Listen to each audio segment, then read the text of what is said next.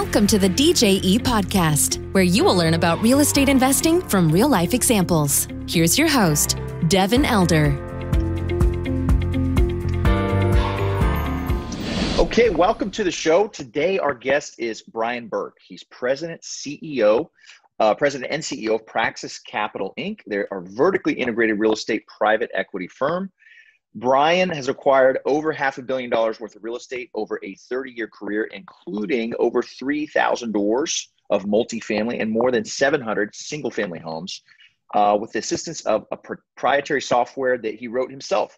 He has subdivided land, built homes, constructed self storage, uh, but he really prefers to reposition existing multifamily properties. He's also the author of The Hands Off Investor, an insider's guide to investing in passive real estate syndications, and is a frequent public speaker at conferences and events nationwide. Great, uh, well rounded overview there. But without further ado, Brian, welcome. How are you? I'm great, Devin. Thanks for having me on your show.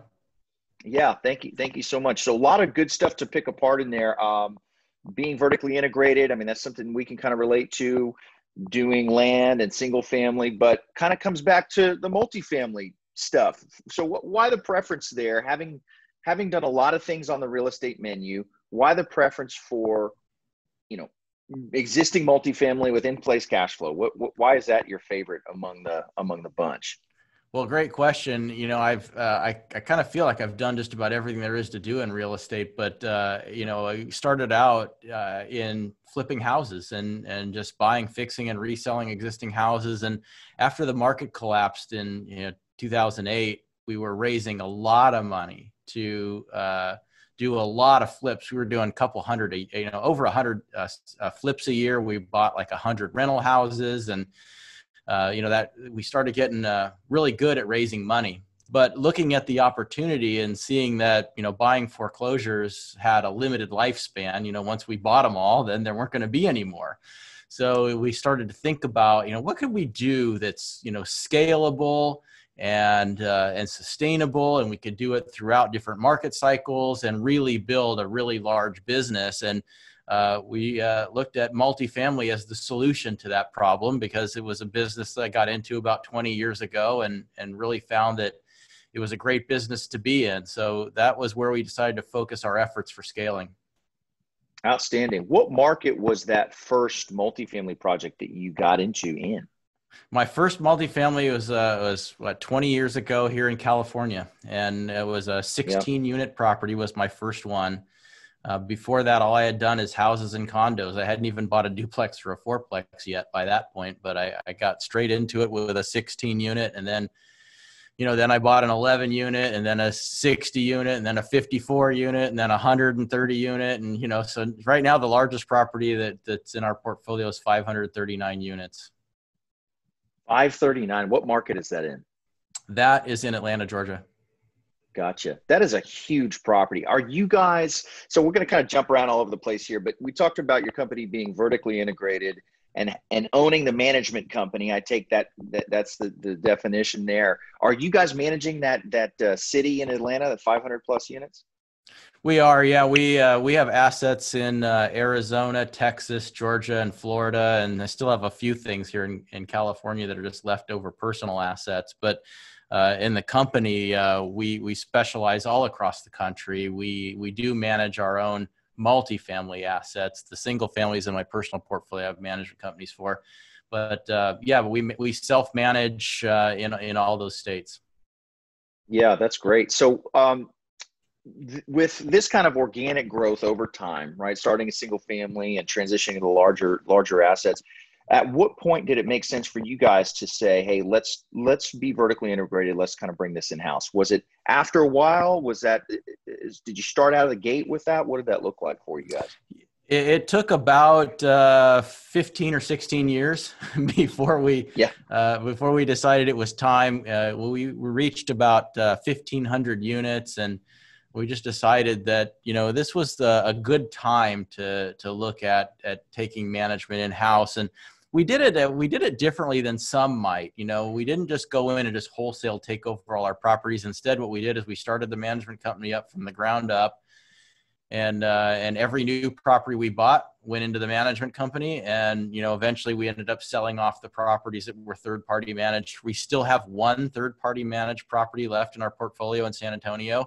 Uh, but uh, everything else that we own now is uh, is self managed got it got it so it was kind of a phase in approach where you weren't uh, you didn't do a hostile takeover of 2000 doors in, in a weekend or whatever we didn't. You know, I uh, we could have. The uh, the CEO yep. that I hired to run the management company, or actually he's a he's a he joined us as a partner. That wasn't just a direct hire, but uh, he uh, his claim to fame was when he got uh, hired by one of the largest institutions in the country. Uh, he was the president of their management company, and they took over like twenty five thousand units from third party to in house in ninety days and uh, and so he had the skill set to do it. But I'm I'm one of those organic growth kind of guys where I, I like to see things happen slowly and kind of at a measurable pace. So we uh, we took that approach this time. Right, right, got it. That's that's great. Uh, that's incredible. I can't even imagine what kind of a 90 day run that was. Sounds like I couldn't either. sounds like a nightmare. That's incredible. Um, so today with the with the business you, and you've got the management company what does the what does the corporate team look like for the for the the private equity firm and and do you run them as two kind of separate silos or is it really kind of one umbrella or how do you treat the the private equity business versus the management company which are two very different businesses oh two very different businesses and i'll tell you property management is a business i never wanted to be in it's uh, right. uh, I, am right. not good at it and it's a, it's a thankless job uh, but uh, it it was it was time. There were there were some real reasons to do it, and that's why we chose to take that route. But we definitely operate them as two separate businesses. The um, uh, the management side has its own org chart. So there's a president of that management company, there's a chief operating officer, we have area vice presidents, uh, we have property level staff. There's about you know 50 or so employees in that company, maybe more by now. Uh, that was my last count. We might be up to 60 or more by now. Uh, sure and then on the private equity side, you know, a separate org chart where you know I'm in charge of the private equity side, and then we've got a chief uh, investment officer, a CFO, a vice president of investor relations, a corporate controller, and and some admin staff. So uh, they're two. Uh, in fact, they're housed in two separate offices, and one's in Southern California and one's in Northern California. Right, right. So really functioning as two different companies, which makes sense. There's such such completely different worlds um, at, at that point.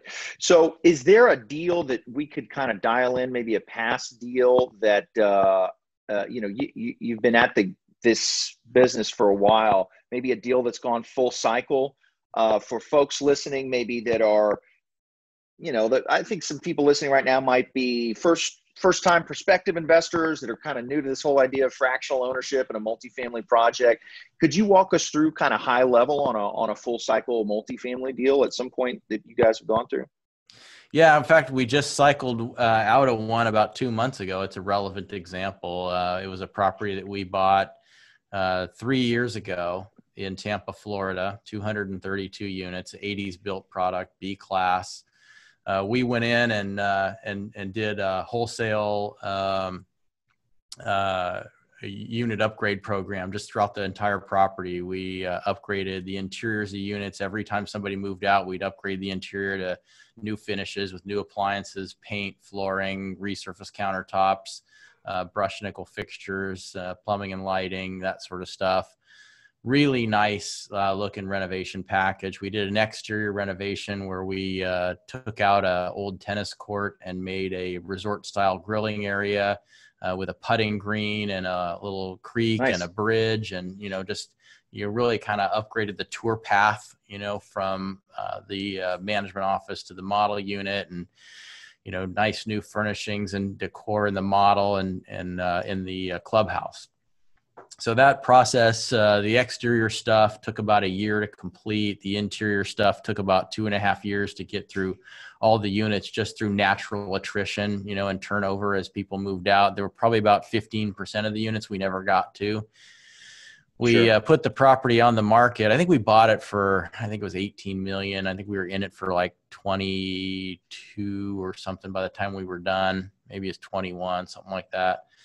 And uh, we uh, put the property on the market in January of this year, and we got offers like the week that COVID became a thing. and uh, and the offers were great offers. I mean, way beyond our expectations. And uh, and then uh, when when COVID hit, you know, when the buyer that we picked started to get a little nervous and uh, wasn't sure they were going to be able to execute, and you know, we never made it to signing a purchase and sale agreement. We had just gotten to the point of picking a buyer and thinking about drafting the agreement. Uh, we I think we were into the second draft of the PSA when uh, when they said, "Hey, we've got a problem here. Uh, the world just changed." So right. we just kind of put the thing on ice, and uh, we waited about three months, and then we went back to all the top buyers, and and uh, we said, "Anybody still interested?" And they all raised their hand. Everybody was still interested. Uh, so we go. said, "All right, resubmit your best offer." So everybody submitted offers, and as it turns out, uh, you know, a couple uh, guys threw in offers that were a lot lower than where they were before, but the top buyer that we had from previous held pretty much at his price. I think it came down just a very, very, very small amount, like uh, 50 grand or 100,000 or something like that. And we got the property into contract. Uh, we still, it closed escrow right on schedule. I think the price was like 32 or 33 million. Uh, we ended up, uh, our, our investors had invested $7 million, or I think it was 7.7 million and we ended up delivering a 26% internal rate of return over that three year hold, which was an incredible result for the investors. Yeah, that's fantastic. Uh, love it. Love hearing that story and love hearing some positive stories out of the, the COVID year. I think it'll go down as that. You know, I think um, that's a story I've heard from from ourselves and other operators that, hey, listen, it was, uh, it was kind of a rough patch there, but we sold a couple deals this year. We bought a few this year, and there were some curveballs in there, but every seems like everybody's still transacting, which is good. Yeah, it's good to see that transaction velocity is uh, has held up the way it has. I mean, there was a period there, probably uh, not so much March, but April, May, June was almost a, a standoff. You know, everybody was trying right. to figure out what the other side was going to do, and it was it was kind of hilarious because at the same time that we were trying to sell our property in Florida, we were trying to buy other properties. So it's like I get on the phone call with a with a, with a broker and I'm trying to tell them like, you know, hey, yeah, the world's changed now. There's no more rent growth. Occupancies are going to fall. There's going to be more delinquencies. Uh, you know, yep. the price has to adjust. And I'd hang up the phone. I'd pick up the phone and call the broker selling our property in Florida. It's like, what do you mean they want to come down on their offer? You know, we're still collecting as much as we were collecting before. There's no reason the price should go down. And so it was a, it was kind of a, it was a little bit of a weird place to be. yeah, no, that's exactly right. But that's kind of what we've seen. I mean, I, you guys have definitely a, a bigger, na- more nationwide footprint than we do. But collections and occupancy are kind of just humming along. I mean, it's um, you know, we got the Dow hitting thirty thousand today for the you know for the first time. It's like kind of bizarro world, but uh, we'll take what we can get, right? Yeah, absolutely. And you're you're 100% right. I mean, we noticed that you know collections held up remarkably well in our portfolio all across the country. Uh, we had a couple of properties that were 70s deals that uh, didn't fare as well. It was interesting, you know, the sure. the newer properties and you know class A and class B is held out better than class C and class B even better than class A to an extent. Uh, so there's certainly been some uh, dislocation in the performance of property based upon its location and and its uh, vintage and the resident profile. But overall, it, we've done remarkably well. And as a result of that, it hasn't really commanded any uh, market price adjustments or discounts. And everybody thought, oh, great, here's my chance to go in and scoop up discounted properties. And, and really, your chance to do that was 2008 and 9. Uh, we yep. thought this might be another opportunity to do that. It didn't materialize, and I don't think it's going to. Uh, I think uh, I think we're going to hold up okay. Yeah, yeah, no, that's that's good commentary.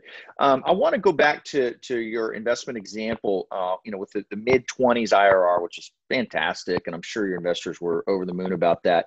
How do you guys structure your capital stack? Um, if you could just kind of walk somebody through, maybe that's a, that's a, a new investor and and you know looking to talk to you guys. What does the, the whole capital stack look like? Are there a bunch of different classes on your equity? Are you doing any you know mezzanine debt in there or or uh, pref equity? What, or is it more straightforward? How do you guys structure it? Well, I'm I'm one of those people that's a little bit concerned about uh, you know the future unknowns, and and the one thing that uh, helped me survive previous market cycles was not being over leveraged. And you know when I look right. back to 2008, seven, eight, and nine, and people all around me going into foreclosure and buying up multifamily properties that were in foreclosure. I bought several apartment complexes that were either in receivership or foreclosure. And you know, in every case, uh, those borrowers were over leveraged, and they, you know, they had uh, too much debt, whether it was high uh, interest rate bridge debt or mezzanine debt or who knows what.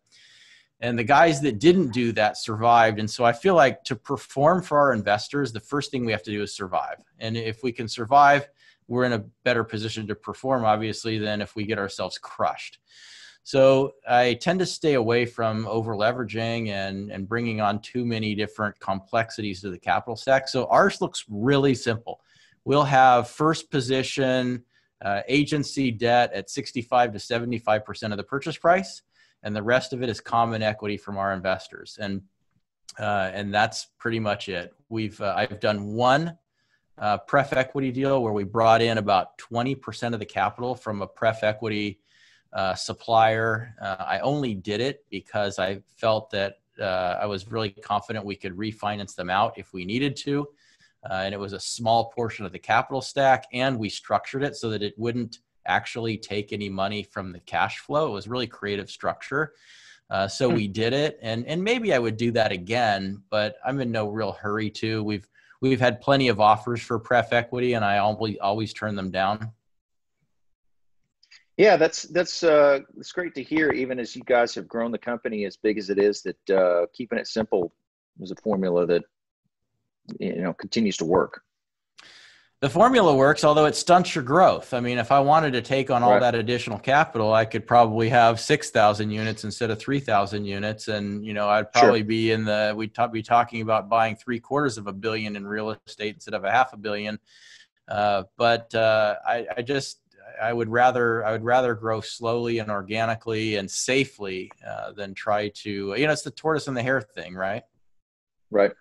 Right. Yeah, 100%. And I'm sure investors can appreciate a simple capital stack that's like, hey, here's the here's the investment. You know, there's not a there's not a complicated series of uh, of classes and shares to understand. It sounds like it's pretty straightforward for folks.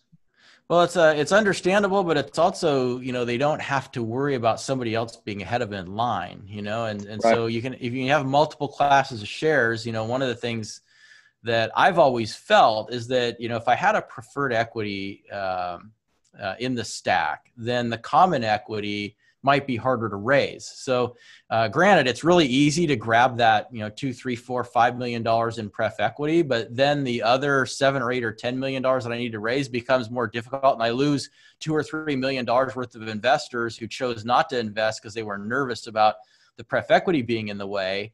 And you know my net is zero. I've really gained nothing. So yep. i've just avoided it.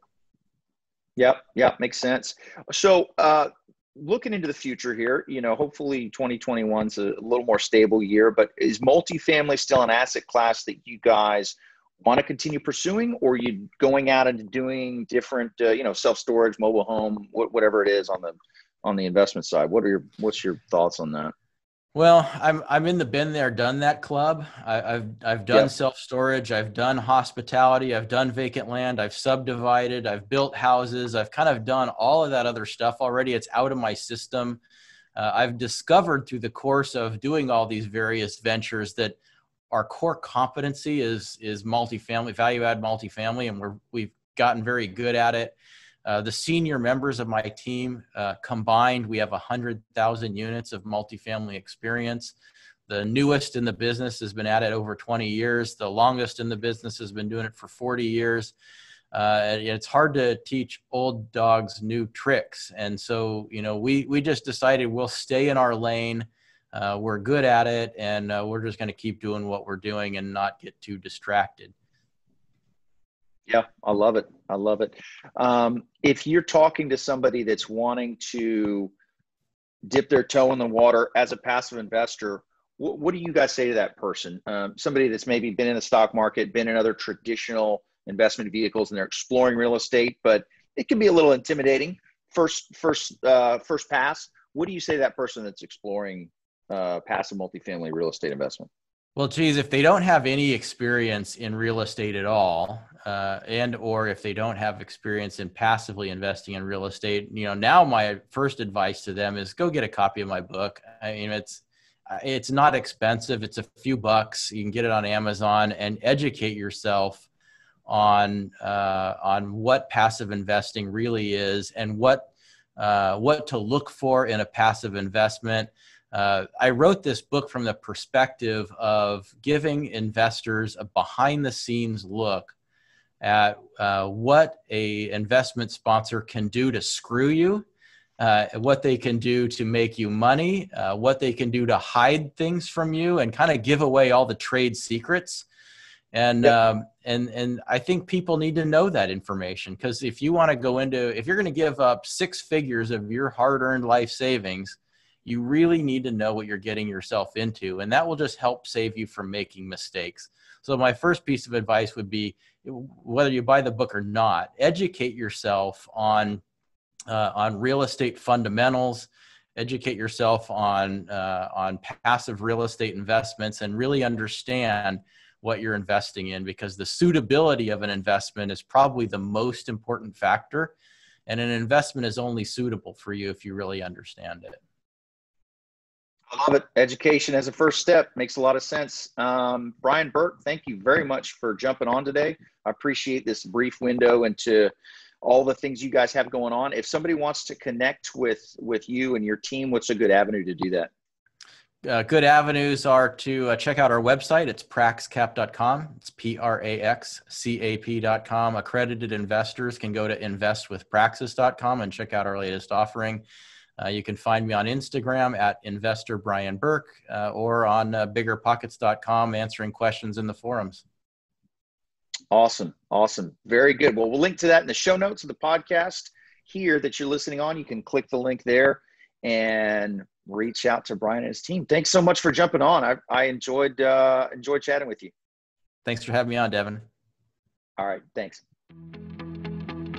Thank you for listening to the DJE podcast. For more information, please go to djetexas.com.